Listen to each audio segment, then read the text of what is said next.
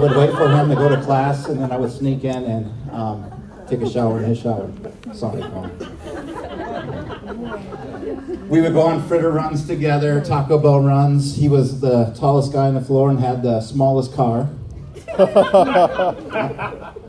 and um, we had, you know, uh, you you might have heard me talk about this before. I'm talking about Paul and him coming. It's like I remember thinking, if you want to be good at something or smart at something or more knowledgeable at something, find somebody that's smarter than you. And, and that is Paul. Um, we would spend time studying Greek together, staying out at Perkins or whatever, um, doing Greek, Amanesi, Usi, um, mm-hmm. you know, the little jingles to remember um, the, the, endings.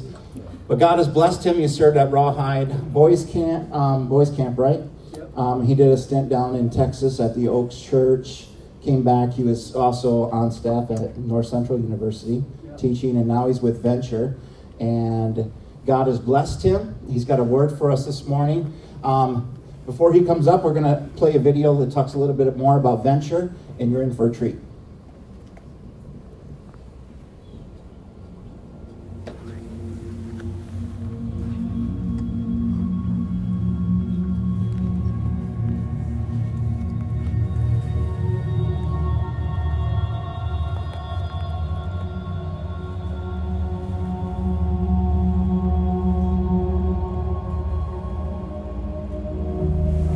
COVID-19 is a big problem. And we wanted to keep girls as a lighthouse, but because of the government rules to send these girls back to home.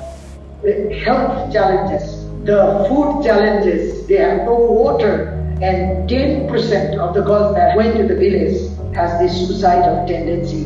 The one girl's from our lighthouse. Her name is Amrita. She committed suicide. Two weeks ago, I received another news that another girl tried to commit suicide also. Because I don't want to lose another girl. I already lose one. That girl's life is matter to me.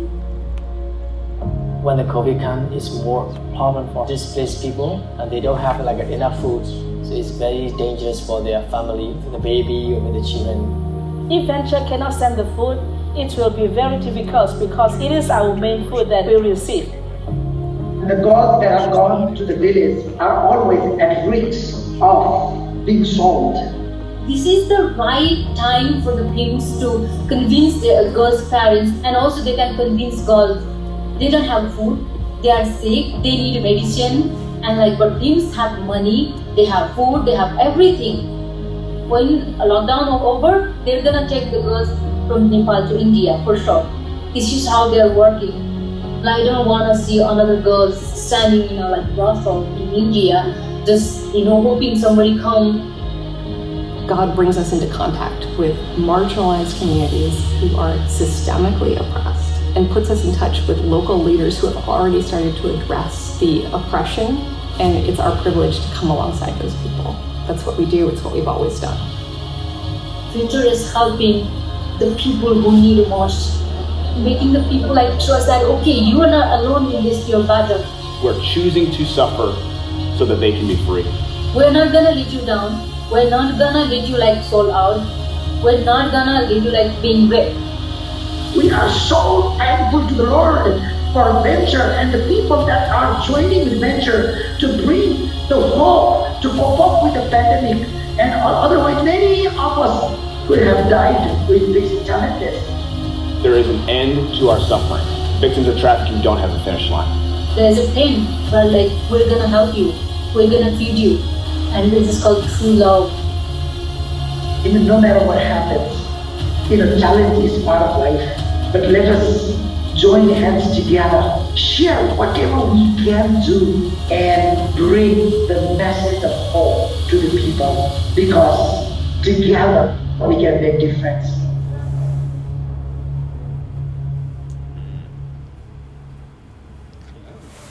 Good morning, NBC. Good morning. Good morning. Um, so as we were in worship, I was uh, actually thinking about you two, and so this is like, and then that verse came up, and uh, you all know probably how lucky you are to have the pastors that you have, but um, I had an opportunity to have coffee just a week or so ago, and we were. I was just listening to your pastors to. Uh, I will try to do my best to keep remembering to say Pastor Lance, but he's just Lance that took showers in my room. Um, which there was always a clear delineation in between the two showers. Anyway, um, you know, we're in church. Um,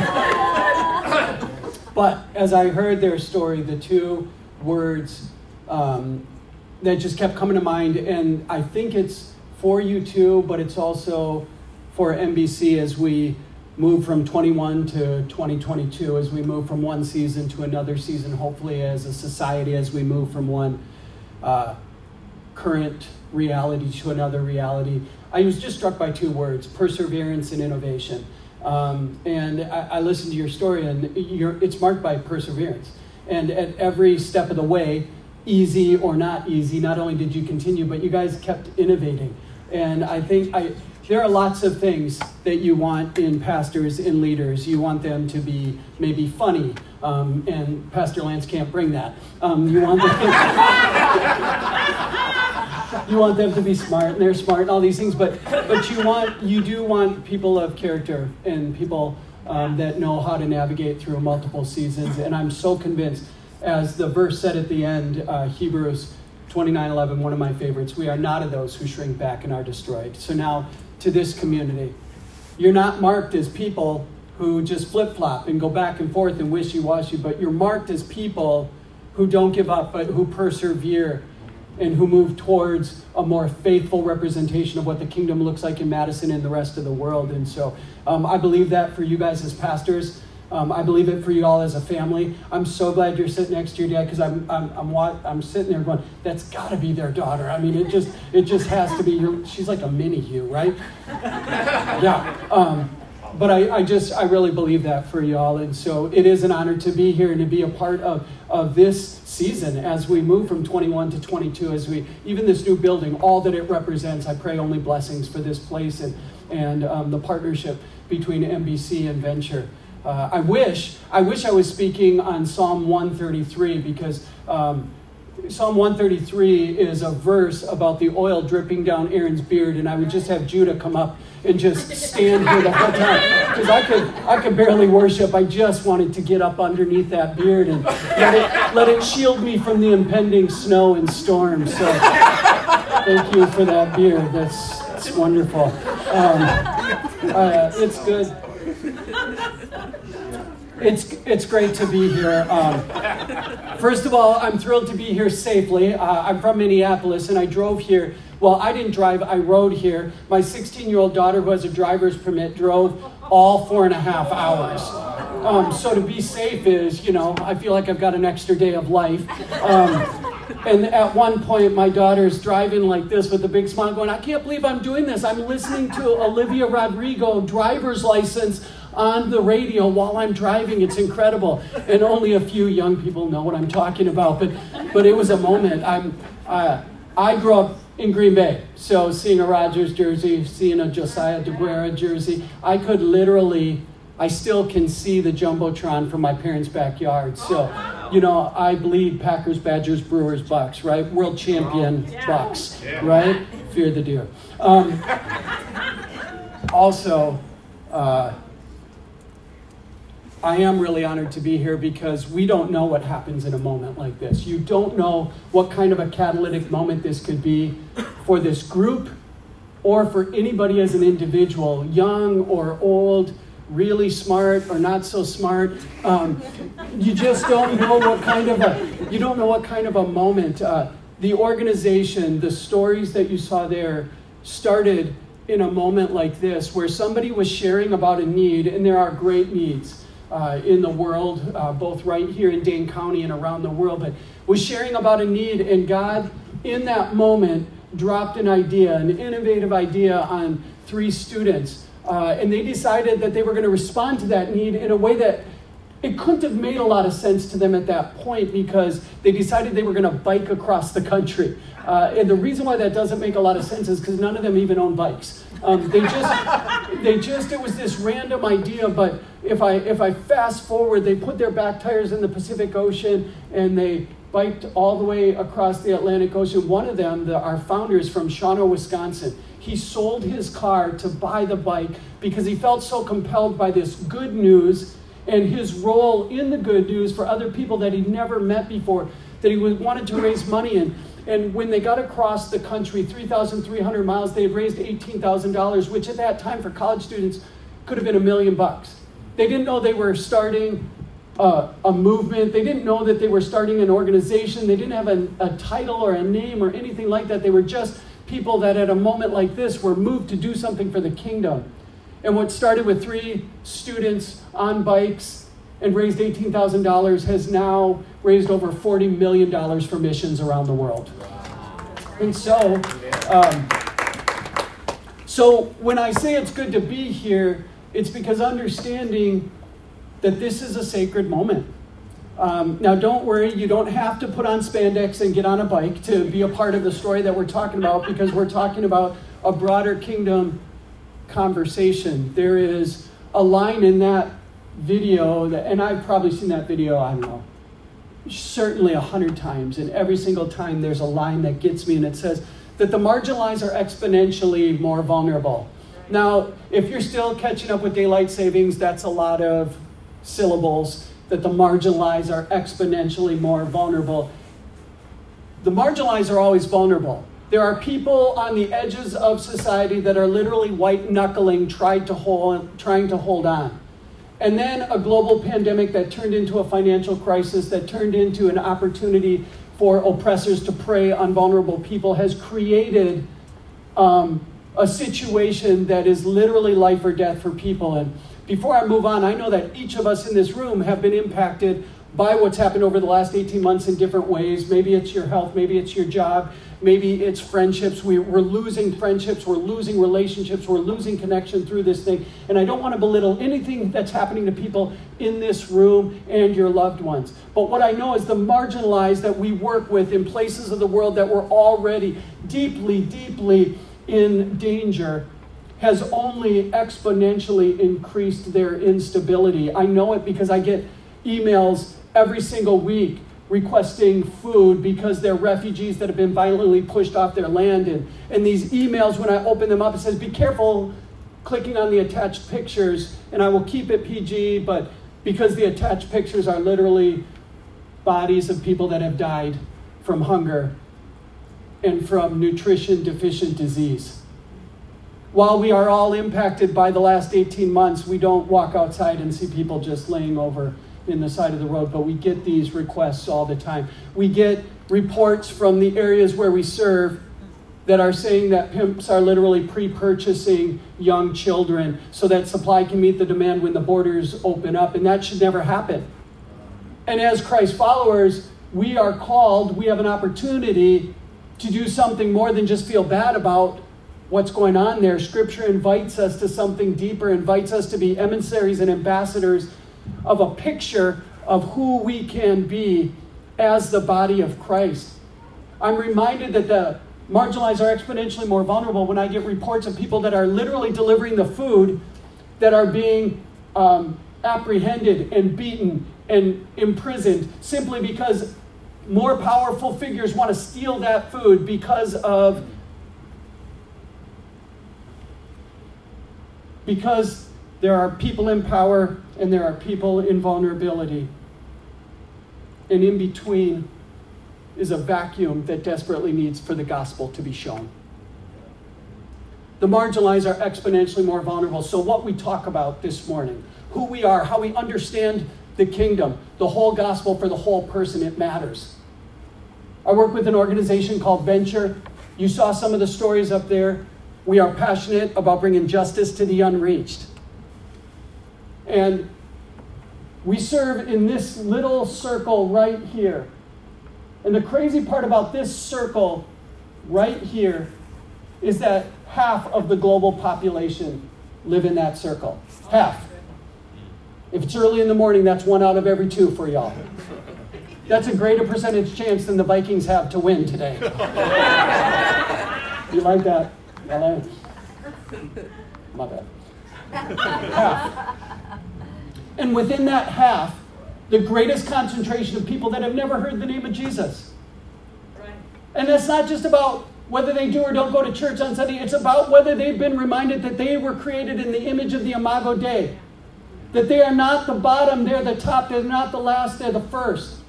That God has beautifully created them to thrive. And when they hear that, their life is radically changed. Half of the world lives here. The greatest number of people that have never heard even the name of Jesus. And in all the world, all of the Christian giving put together, less than 1% of all Christian giving is invested in this circle. So we think we should do something about that. This is strategically where we feel called to bring justice to the unreached. We're in this area and we go into communities and we identify marginalized communities that are impacted by four different injustices. There will not be a quiz, but I will go slow. The four injustices that we address human trafficking, refugee crisis, extreme poverty, and persecution. Human trafficking, people literally selling other people, most often 8, 9, and 10 year old girls and boys selling them. Refugee crisis, people literally being pushed off their land by violence because they are the weaker group. Most of the time, because of either their ethnicity or because of what they believe, being pushed off. Refugee crisis, extreme poverty, people not even knowing where they're going to eat, and persecution because of what group they were born to or because what they believe.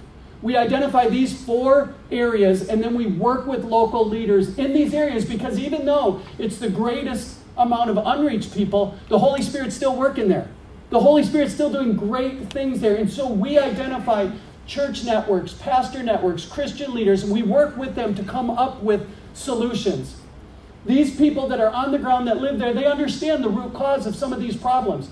And the Holy Spirit's talking to them and giving them dreams and visions and innovation and perseverance. And we work with them to identify programs and solutions for both their immediate need long term and eternal, meaning both the physical and the spiritual needs. So we have things like feeding programs, education, safe houses, microfinance, and discipleship.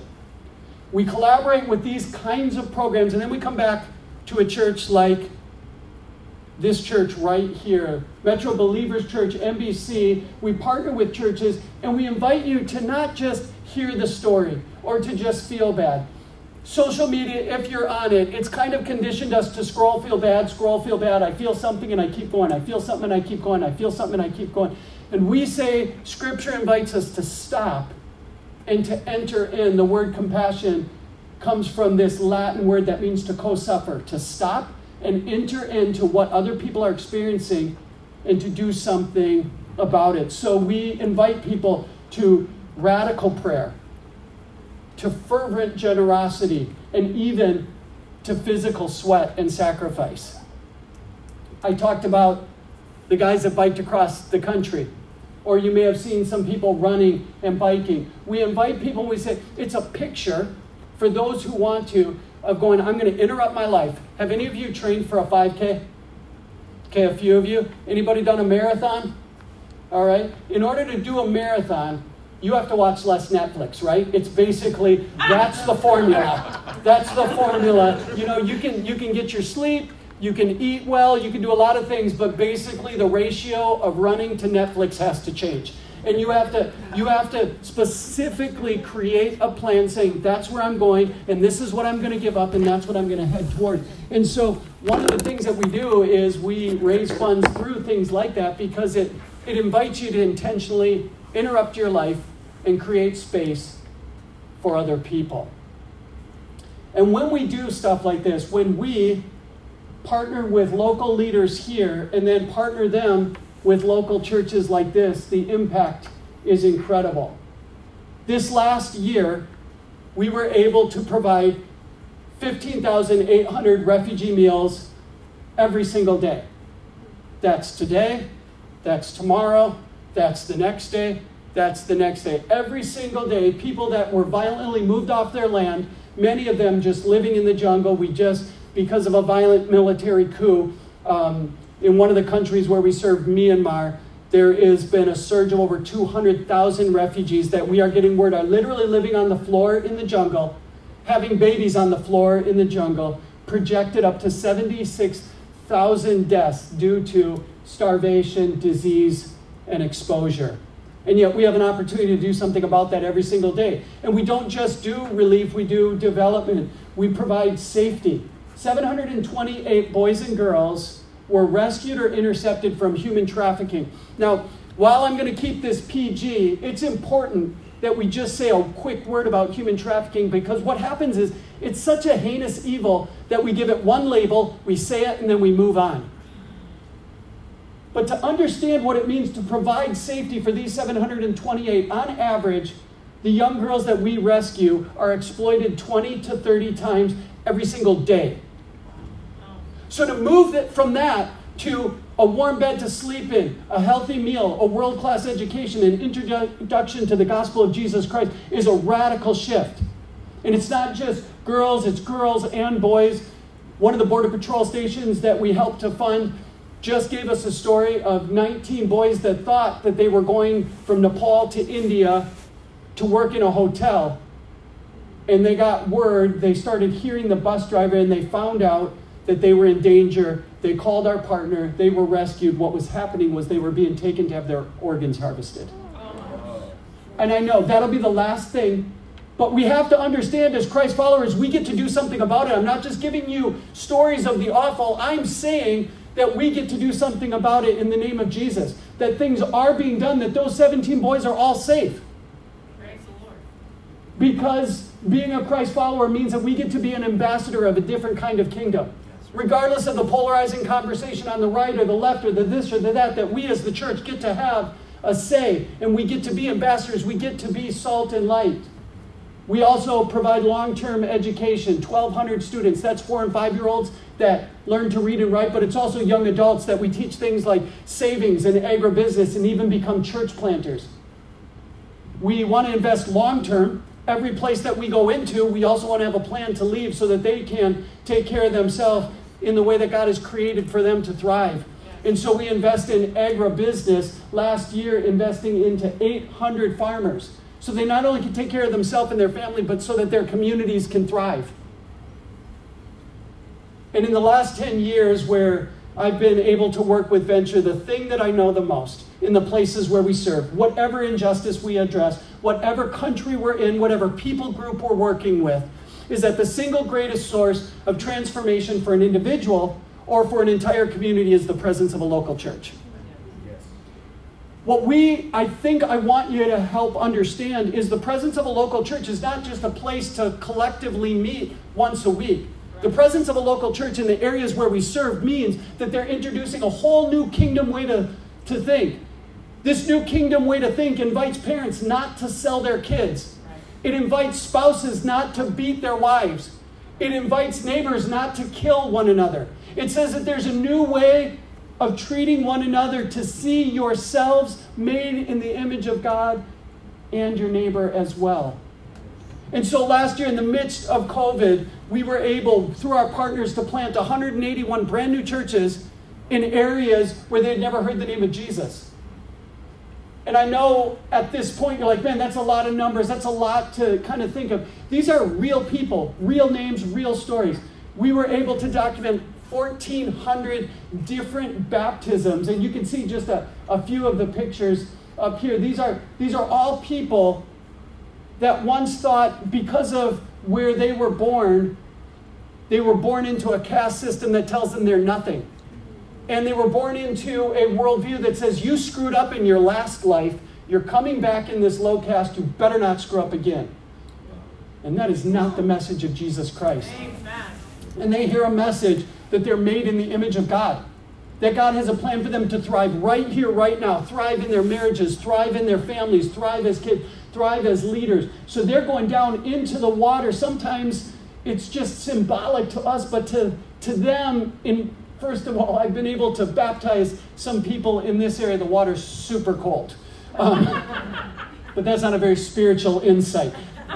They go down with this idea that they're nothing and they come out of the water and the symbolism, the beauty that they are a son and a daughter of the king.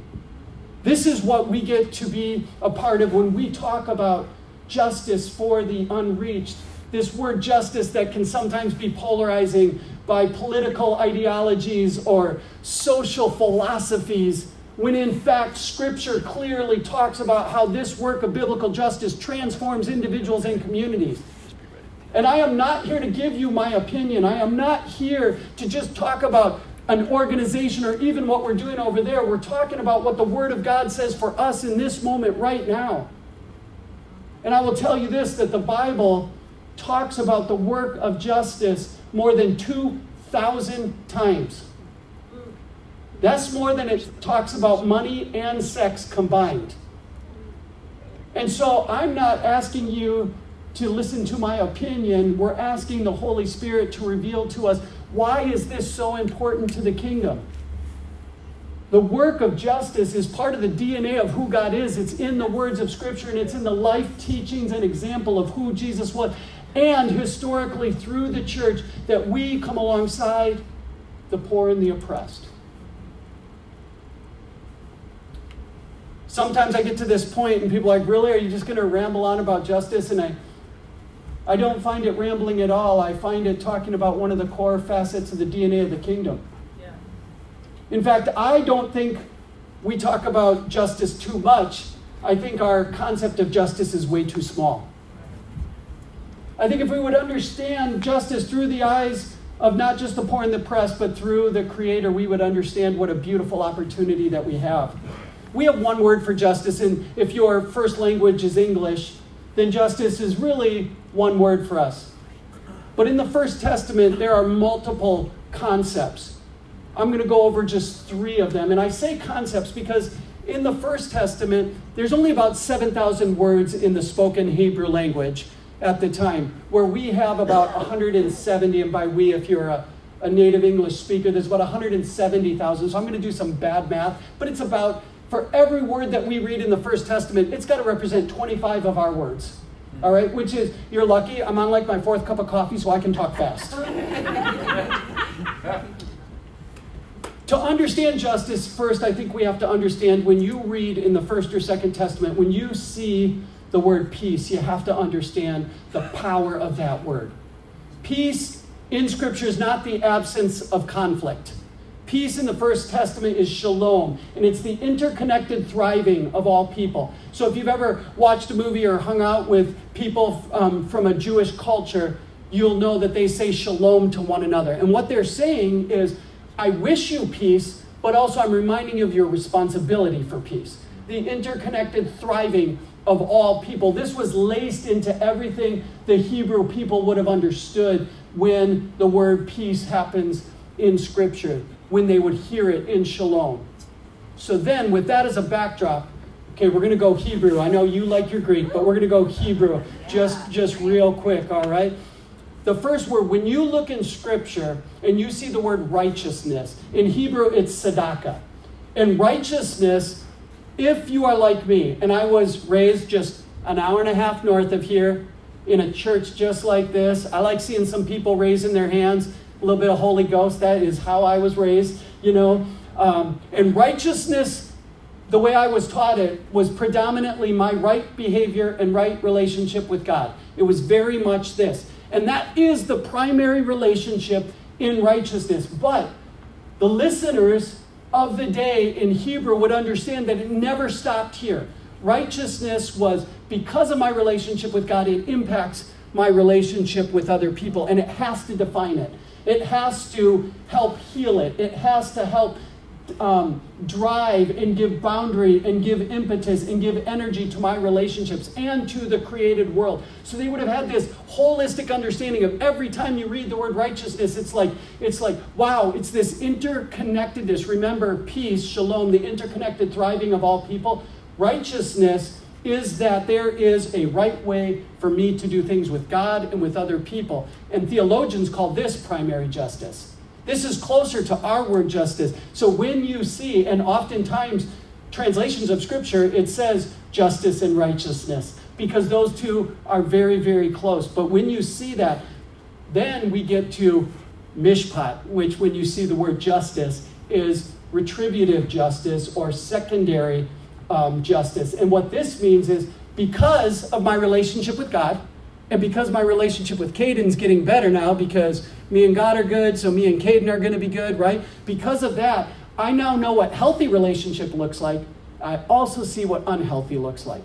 I see what broken looks like in individual and in groups. And this is the part that gets hard for people sometimes. When Jesus in the Second Testament and God in the First Testament are talking about justice, they're talking about groups. Seeing groups that are systematically disadvantaged, seeing laws, seeing systems, seeing people that are paying attention to some at the expense of not paying attention to others. And then Jesus kept saying, pay attention to the others. This is your role, pay attention. And this idea of mishpat, paying attention and doing something about it, seeing brokenness and stepping in and doing something about it, was almost always connected to what's called the quartet of the vulnerable the widow, the orphan, the poor, and the refugee. Almost all the time. So we know through Scripture this is something that we get to do, and this will cause the kingdom not only to come alive out there, but also right here.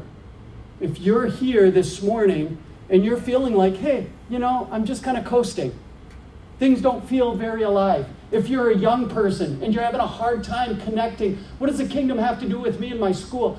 Part of it is that you are created to be an ambassador, a mouthpiece for the kingdom. And one of the things that you can do is advocate for the poor and the oppressed. And the great part about it is nobody's going to argue with you about that. This idea of us caring for the poor and the oppressed. Then we go back to the First Testament, Micah 6 8. It is basically the John 3:16 of the First Testament. And John 3:16, for God so loved the world that he gave his only begotten son, right? That's in the sec- Second Testament. I mean, we anchor everything on that. In the First Testament, they anchor everything on Micah 6 8. Because it says, hey, what's the most important thing for us to do? Do justice, love mercy, walk humbly with your God. Do justice, do mishpat. The most important thing. Now that you know what good, healthy relationships with God and with others look like, look for where it's broken and do something about it, individuals and groups individuals and groups. Go look for it. Go be a part of it. Be an ambassador, an emissary of what healthy living looks like. I've been wrestling for at least three years, and maybe you can help me, but there is a verse in um, 1 John 3 17, 2 John. What is it? Thank you. You're so smart. Very biblical young lady right here. First John 3 and, and the basic idea, and you can read it, but Here's how it goes over in my head all the time. If you see somebody in need and you don't respond, how can the love of God be in you? Now, this is not a verse about whether you're going to heaven or hell. That's only through the life, death, and resurrection of Jesus Christ. That's the only way that we have the heaven and hell conversation. But what this says is if you see a need and you don't respond to it, if something's happening in your heart, even this morning, going, hey, maybe I need to step up and do something, and you don't respond, well, that's an indicator that something's broken in that area. And if we talk about Justice 2000 times in Scripture, we know that it's a core DNA. So as we move from 21 to 22, wouldn't that be a core DNA for NBC? And you all have to figure that out. I'm going to, as I land the plane, give you three ways that maybe as you kind of uh, finish out 21 and head to 22, maybe ways that you can think about doing justice.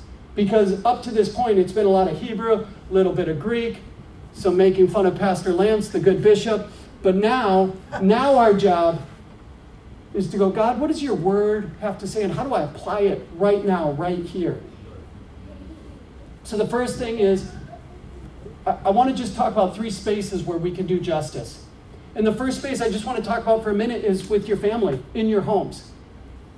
Talk to parents first, but really to everybody, including kiddos, including those of you who don't have kids in your home, or those of you who live by yourself or with roommates. It's for everybody. But, but are you having conversations about this in your home? Are you willing, after we leave from this place, to not quickly go get a bite to eat and it's a late game so you can, you can you know, mosey home before the triumphant return of Aaron Rodgers over Russell Wilson? God bless his soul, every other game but this one. Um, but are you willing to have a conversation as spouses? Are you willing to have a conversation with your kiddos? Are you willing to have a conversation uh, that that create space. And then I would ask, are you willing to actually create space in your homes? Um, there's a story in 2 Samuel 9, and it's King David. And King David has just ascended to the throne. All right, Saul uh, is dead. Saul was trying to kill David. And uh, now David ascends to the throne. And as he ascends to the throne, the, the protocol for that time and space is to kill off everybody in the lineage of Saul. It would have been prudent leadership. It would have been good political ideology. People would have celebrated, kill everybody off. But David instead says this. And if you want a question to kind of write down, David says, To whom should I extend kindness? And he specifically says, To whom should I extend kindness in the house of Saul? So he's specifically saying, How can I practice being nice to people that are my enemies? And the answer becomes this guy named Mephibosheth. Mephibosheth is a grandson, but Mephibosheth's not only a grandson that he should kill, but he's a grandson that has a lame foot.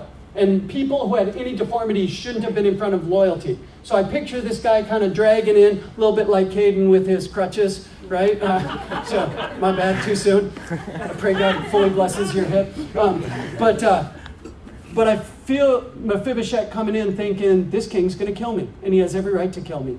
And Mephibosheth said, David says, There's a spot at my table. You can eat at my table. We've set a place, and not just now, but ongoing. And what I would say to you, parents, and you who are in control of your dinner table, are you creating space? Not this is not an analogy. This is not just a sermon illustration. Are you inviting people that aren't like you to your home? Are you inviting people? Are your kids watching you have conversations with people that aren't just like you? That make you go, hmm, why are you doing this? Are you creating that kind of space so that you can build relationship as an ambassador of the kingdom?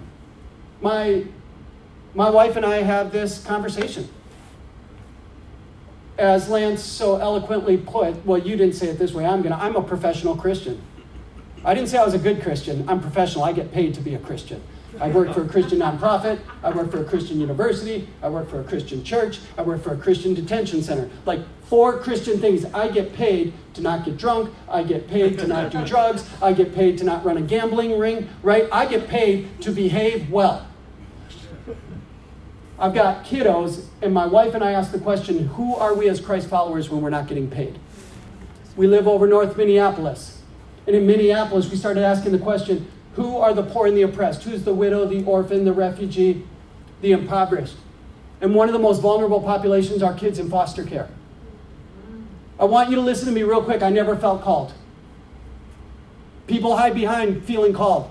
You might not feel called to be a part of Venture. You might not feel called to be a part of NBC. You might not feel called to be a foster care.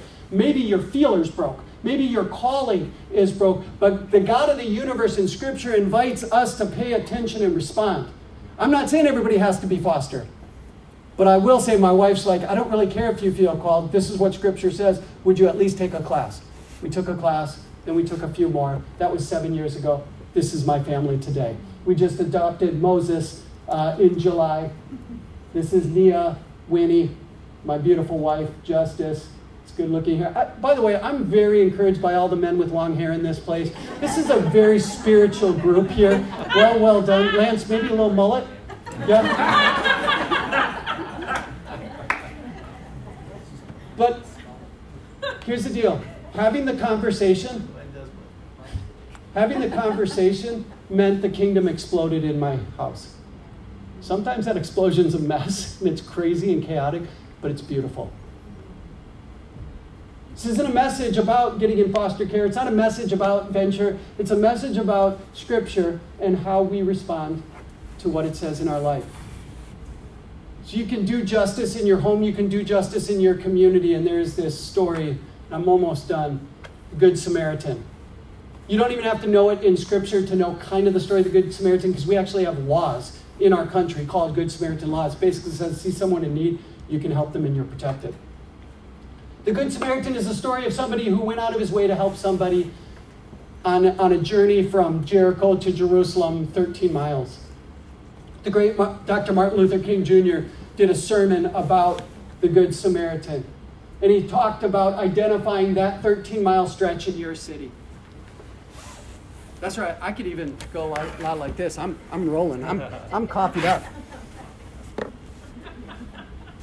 He talked about that 13 mile stretch in your city. I don't know your 13 mile stretch. Y'all gonna watch him until I'll just sit here. Ken, I think you're doing a great job. In fact, it was probably somebody else's fault. Is this working or no? It, it is? Otherwise, I, I can yell, man. We're, I, I grew up charismatic, man. I can do this thing. All right. Oh, look at that. Well done. Y'all did a good job. Whole family. It's impressive. Okay, the 13 mile stretch. I don't. I know the 13 mile stretch in my neighborhood. I know the 13 miles of vulnerability, of pain, of crime. I know the 13 miles to go out of my way to go help. What's the 13 miles in Dane County? I mean, I can look online. You might not know this. I know Madison has a poverty rate of about 18%. That's above the national average. It's above the Wisconsin average. It's lower than my city, but I know that. But that, that doesn't do anybody in poverty any good for you to know that stat. What it does is to understand where that 13 mile stretch is and what God has called you as an individual and then MBC to do to do justice in your community. And then you can do justice in the world. You can do it in your home, you can do it in your community, and you can do it in the world. And I love that a value of NBC is actually to be investing in missions around the world. I believe people God calls people to missions, and I believe that we should all be involved in missions. I believe we should be work in, involved in the work of justice around the world, a biblical justice that invites people to care for the physical and the spiritual state of every person. And when we do, when we respond in that way, whether it's somebody getting on a bike, or whether it's generosity, or whether it's praying, we become parts of stories that are radically transforming whole communities, like my friend Hannah. Watch this story.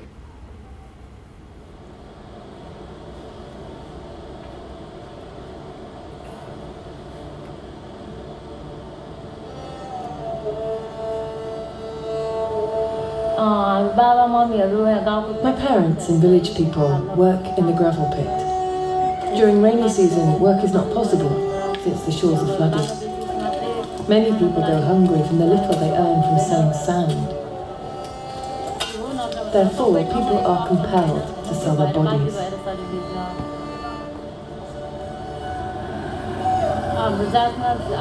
In Nepal, there is a caste system.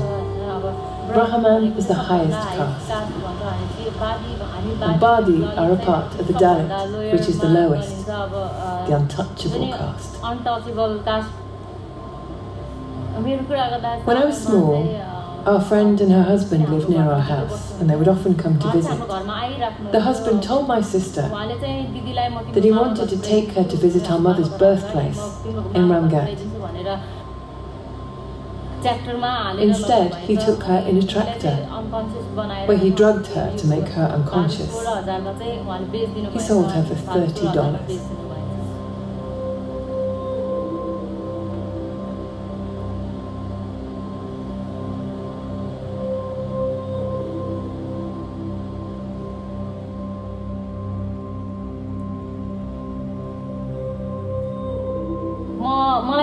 I started losing consciousness from the shock of losing my sister. So my father took me to the hospital in Nepalgunj.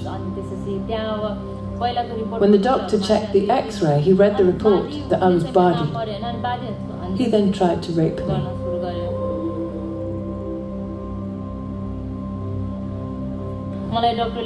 Later, I told my father that my doctor tried to rape me. My father said, if we say something to anyone, they will not treat us. To whom shall we complain?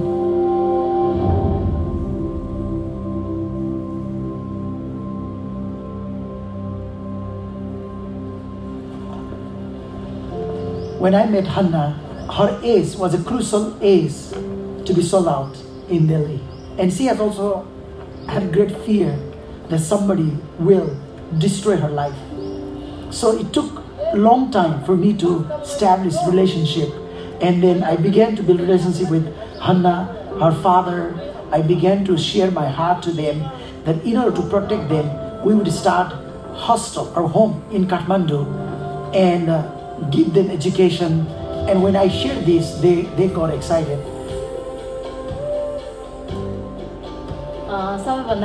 When I went to the hospital, The behaviour of the people there changed me.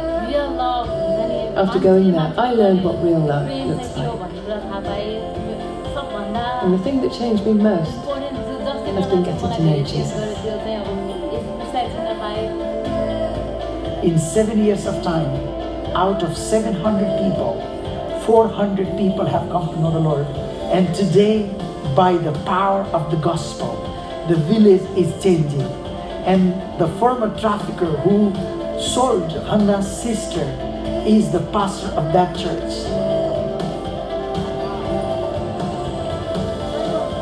I'm very thankful to the Lord for Venture because partnership is helping us to fulfill our daily needs in the hostel, in the schools, everywhere.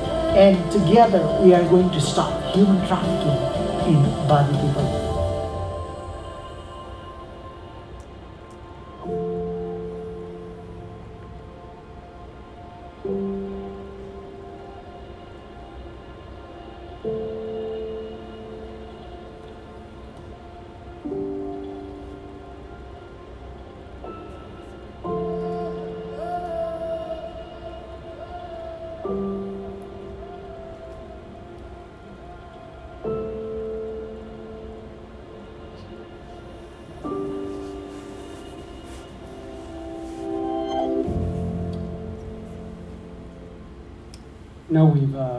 Out of time. Um, but I want to be really clear that, that this morning is not primarily about whether or not you get involved with venture or even uh, how deeply you get involved with MBC.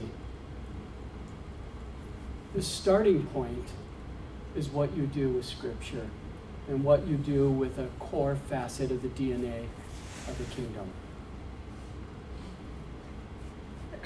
What you are experiencing right now is God's Spirit inviting each of you to understand His love for other people more deeply. A moment like this isn't about if you become foster care providers or venture people. It's a reminder that people like Aaron from Shawano heard a message, got on a bike, yada, yada, yada, $40 million, and tens of thousands of lives have been changed. It's about Hannah, who opened Scripture and not just received Christ, but began forgiving people. And now 180 of her family members are part of the kingdom. And two months ago, she just spoke in front of the UN. She now runs the first female led Badi women empowerment movement in Nepal, where she's teaching feminine hygiene, she's teaching accounting, and church planting. It's about what we do in these moments, big or small.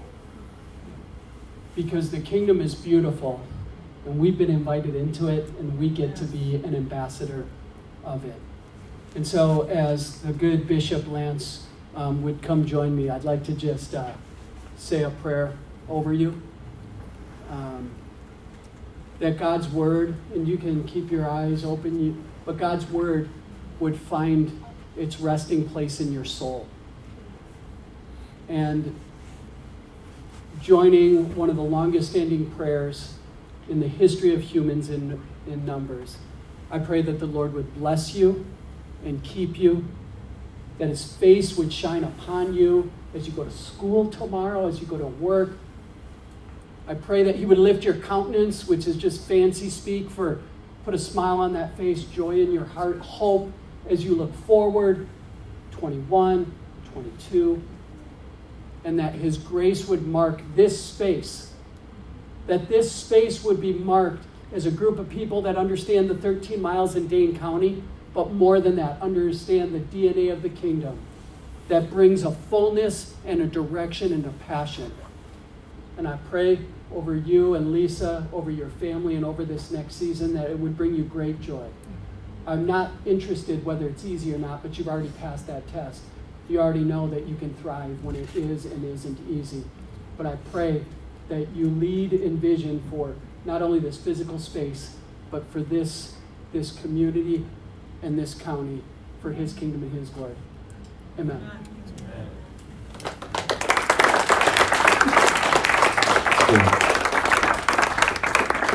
John, will have you come up real quick. Oh.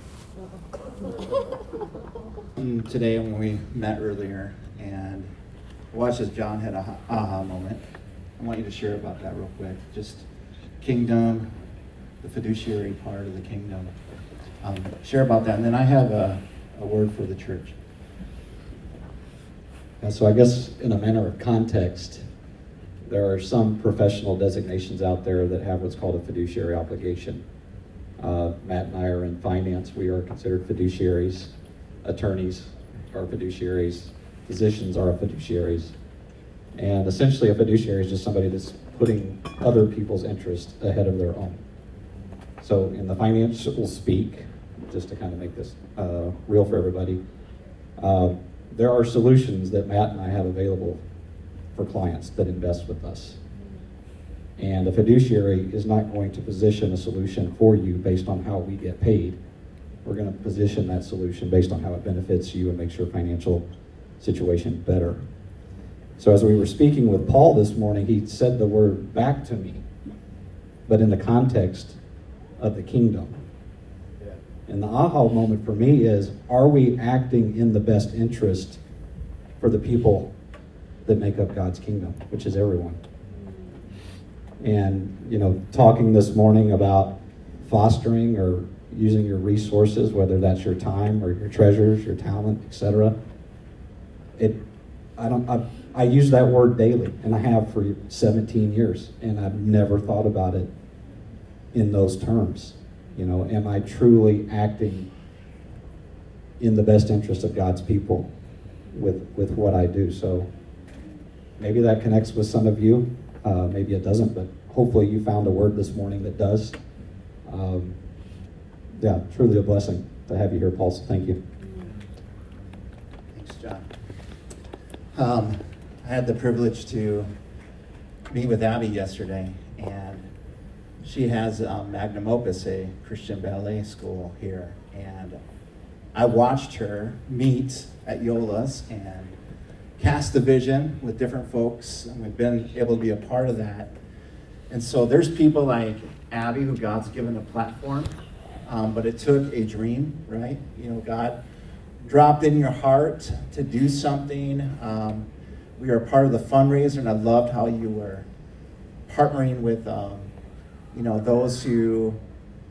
What was the um, the group of girls that you guys are partnering with? Oh, like Gigi's? Yes.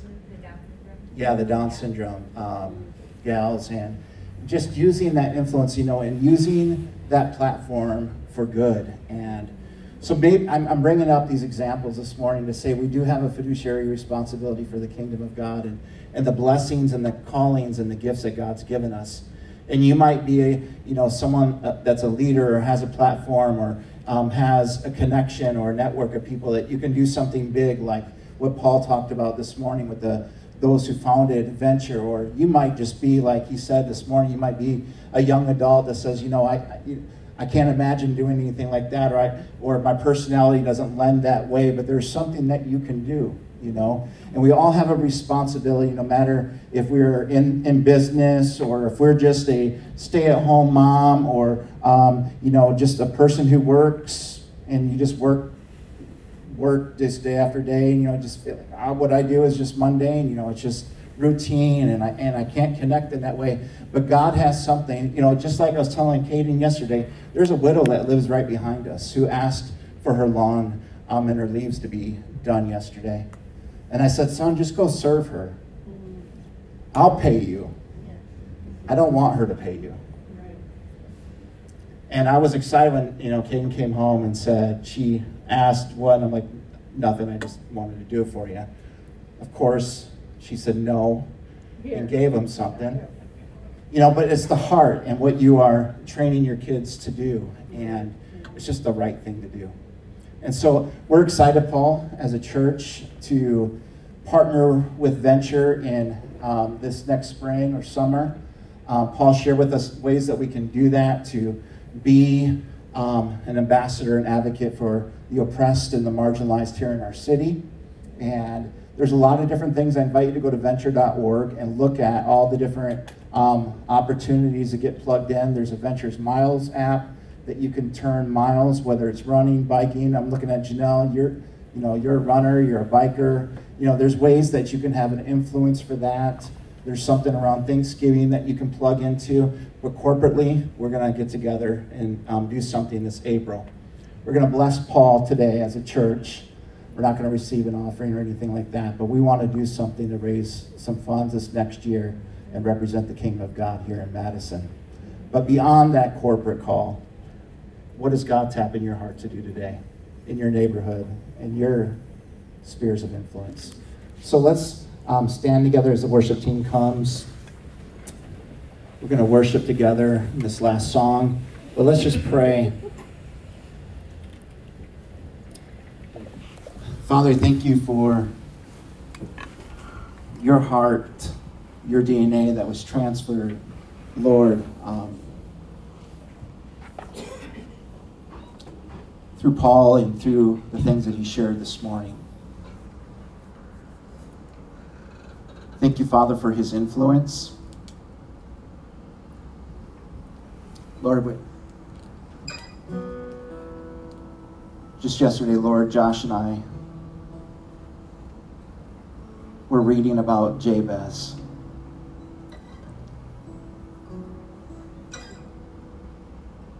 The prayer of Jabez, Lord, was that you would expand our territory.